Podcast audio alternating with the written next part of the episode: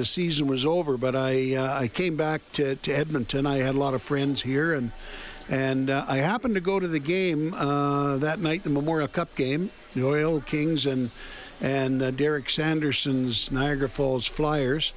Al Hamilton got in a fight with Rosie Paiement uh, about at center ice. And uh, I was at the game with Swede Knox's one of his brother Don Hunt, and two other guys that he worked with at Edmonton Telephones. And during the anthem, uh, we drank a bottle of rye. So when this fight broke out in the second period, we were uh, feeling no pain. Falky was watching the Sanderson or the the Hammy Rosie Paiement fight, and Sanderson basically came up uh, from behind, uh, talked to him, and then uh, feigned that he was leaving and looped around and, and suckered him. He knocked him out and then just continued to pummel him while he was on the ice. And Don Hunt said to me, "Somebody ought to get that guy." And I said, "Yeah, let's. That's a good idea. Let's go down to the medical room." The police were on the ice. It was a full-blown riot, and uh, I, I got the guys to wait in the medical room and uh, I just waited outside the room. There, we I had the door ajar, worked out perfectly. Uh, the last two guys coming off the ice and going down that corridor to the Niagara room were uh, Sanderson and Bernie Parent. And uh, Bernie was the last guy, but some fans yelled at uh, Sanderson, so he went back, doubled back, and uh, snarled a little bit about them, and Bernie kept on his way. So when uh, Sanderson went by me for the second time, I just gave him the bum's rush and I grabbed him by the collar and the seat of his pants and fired him into the dressing room. And uh, uh, the guys introduced him to uh, street fighting in Edmonton, I guess you'd say. So, well, let's just Greg, just so people know that that assault that happened to Bob Falkenberg was worse than what happened with Todd Bertuzzi and Steve Moore. Oh, absolutely. Like, like, like people need to understand, Bertuzzi came up from behind and and dropped Steve Moore and drove him face first in the ice. What happened to Fault? Like Derek Sanderson, repeatedly. I mean, he he knocks Falkenberg basically out, and he must have hit him five or six times. And Seven. there is video. He there hit him is, seven times. We watched it on uh, yeah, on yeah. on uh, uh, Channel Three back in those days. Played the game, and and right. it was awful. Yeah. It was awful. So a couple guys maybe introduced him to a little bit of street justice in Edmonton. Here's where I'm going to jump in, uh, Reed. You're going to find this. So I'm doing graphics and stats for the Boston Bruins in 19 like 1996, and I know Greg a little. And Derek Sanderson called uh, Boris Mironov uh, Bo Dangles. And I said to the producer, that's not his nickname. And the key was up in the truck. And Derek Sanderson goes, tell the guy in the truck to shut the blank up. And uh, and I and I go, hey, I'm just trying to be polite here. And and and, and the producer had had enough of Sanderson at that point and said, you know what, Derek, this guy knows his stuff. He's been he knows what he's talking about. And uh, and then Sanderson goes, they don't know anything in the truck. And I go, Derek, I'm telling you, the ghost of the guy that uh, pumped you back in 1966, he's still in this building. Don't be surprised if he's here. And Sanderson went dead quiet. He's like, that's not funny, man. That's not funny. I've told you this story before, Greg. And yeah. Reed, I kid you not, after the game, Derek Sanderson comes down. Well, he's in his late 50s by this point, or whatever, late 40s, and he comes down. Uh, it's 30 years after the Memorial Cup, so he'd be late 40s, early 50s. Comes downstairs, comes up to me, and I just got back from tree planting, so I was in decent shape at the time before I got fat. And Derek comes out, "Are you the kid?" I go, "Yeah." And guess who comes walking right by? Greg Pilling comes walking right by me. and I looked at him, and, and, and Sanderson looks at him and looks at me and goes, "Who is that guy?" And I go, "Ah, oh, he's just an old ghost that kind of wanders around this building."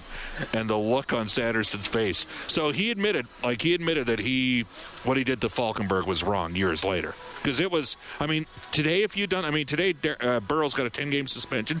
Derek Sanderson would have been suspended for a year in junior hockey if he'd done that today, what he did to Bob Falkenberg. You know, so whatever fun, happens. Yeah.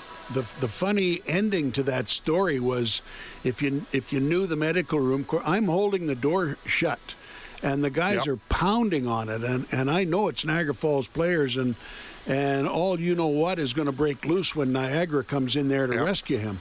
and finally the guys they broke down the door and it, it shoved me right through a wall. It was a stick closet, and this uh, this uniformed arm grabs me, and there were stripes on the bottom of this guy's cuff. And I said to the cop as I looked up, "Am I ever glad to see you guys? Get that crazy sob out of here!" And they they uh, lugged Sanderson away and put him in the paddy wagon. Now I don't know if he uh, spent any time downtown, but uh, he had a good view of the paddy wagon seats. So. And he never played another game in the Memorial Cup either, by the way. yeah. Well, he but- was knocked out of the rest of the tournament. You know what's fun, Bob? And I was talking about this with Greg and, and Falkenberg when they were on about the, the difference in in the. I mean, Falkenberg made a good point that there was more body contact because guys didn't skate as fast, so you could line up a guy and hit him, which was a great point. I think the speed of the game has reduced the amount of clean body checks you got. But I mean, you've referenced this a lot, Bob, when you and I have chatted on on your show, and Greg can can give us some perspective here. Like, would everybody on the roster be considered a like a could hold their own in a fight when you played in the 60s? Like, was that just part of a skill the hockey players? Because now there's some guys, you know, they're never going to fight. They, they don't need to, but everybody would have had to be ready to go at some point back then. Well, I, you know, uh, I mean, I'm I'm looking at our uh, Memorial Cup program here right now, and and there were guys that were not expected to fight, and guys that were told not to fight. Uh, that wasn't what they were what they were hired for, but. Uh, you know, um, we had Butch Barber and, and Pat Quinn, Jim Eagle, Bert Marshall on defense. Um, you know, the only guy that uh, that they were really afraid of was Pat. All the other guys were good physical hockey players, uh, but that was an added dimension that Pat had. We had guys like uh, Roger Bourbonnais and Harold Fleming that were that were great players, but that wasn't what, what they were there for. They, they could handle the situation. Uh, Fleming, uh, the first year we were up here, Fleming uh, and Phil Dutton and I uh, were one line, and uh, Phil and I were, uh, I guess, uh, kind of nuts. And uh, Yep. Fleming was a little, uh, quite a bit smaller than us. And I remember uh, uh, Harold clenching his fist, and and uh, he was kind of winded on the when we came off a shift, and and Dutton said to him, What's the matter, Harold? Oh, so and so got me. Uh, one guy, Dutton said, "Who was it? We'll get him." And Harold said, "No, no, you guys. They all they don't go after you two crazy guys. They, they all come after little old me." He said so. But guys, all they could all handle it back in those days, the same as the guys can handle it today too. you Yeah, absolutely. Greg, uh, Roger Bourbonnais, uh, Reed played on the Canadian national team for a while, and uh, years uh, in the late '90s, early 2000s.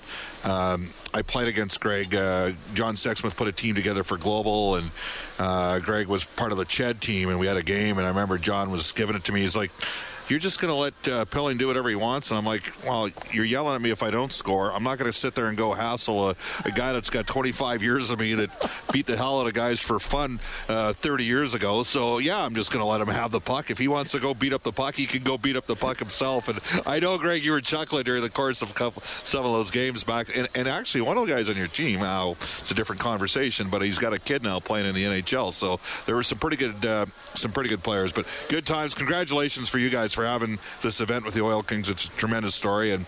Um, you know, I think that uh, I watched the Oil Kings, uh, Greg, from about 70, well, I'll say 1970 to about 73 fairly regularly. My dad used to take me to those games from when I was from 4 to 7. I loved it. I mean, it was rock and sock 'em old school. Harold Snepsts was my favorite player. They used to call him Gronk from the hilarious House of Frightenstein. Bob, it's good talking to you. I think you got some uh, some work to do in L.A. though, don't you? Yeah, we'll we'll start Well, talking about the game here right now. I away. don't have the actual work today. I'm just hoping the team puts in the work. You know what I'm saying? Uh, Bob will uh, Bob and I will get you ready here for the Oilers and the Kings. It's great to spend some time with Greg Pilling, and of course Bob Falkenberg was on in the last half hour. as well. Greg, thanks so much for coming in, and uh, enjoy the weekend, man. We'll talk to you soon. It's a pleasure to be with you guys. Thanks for having me.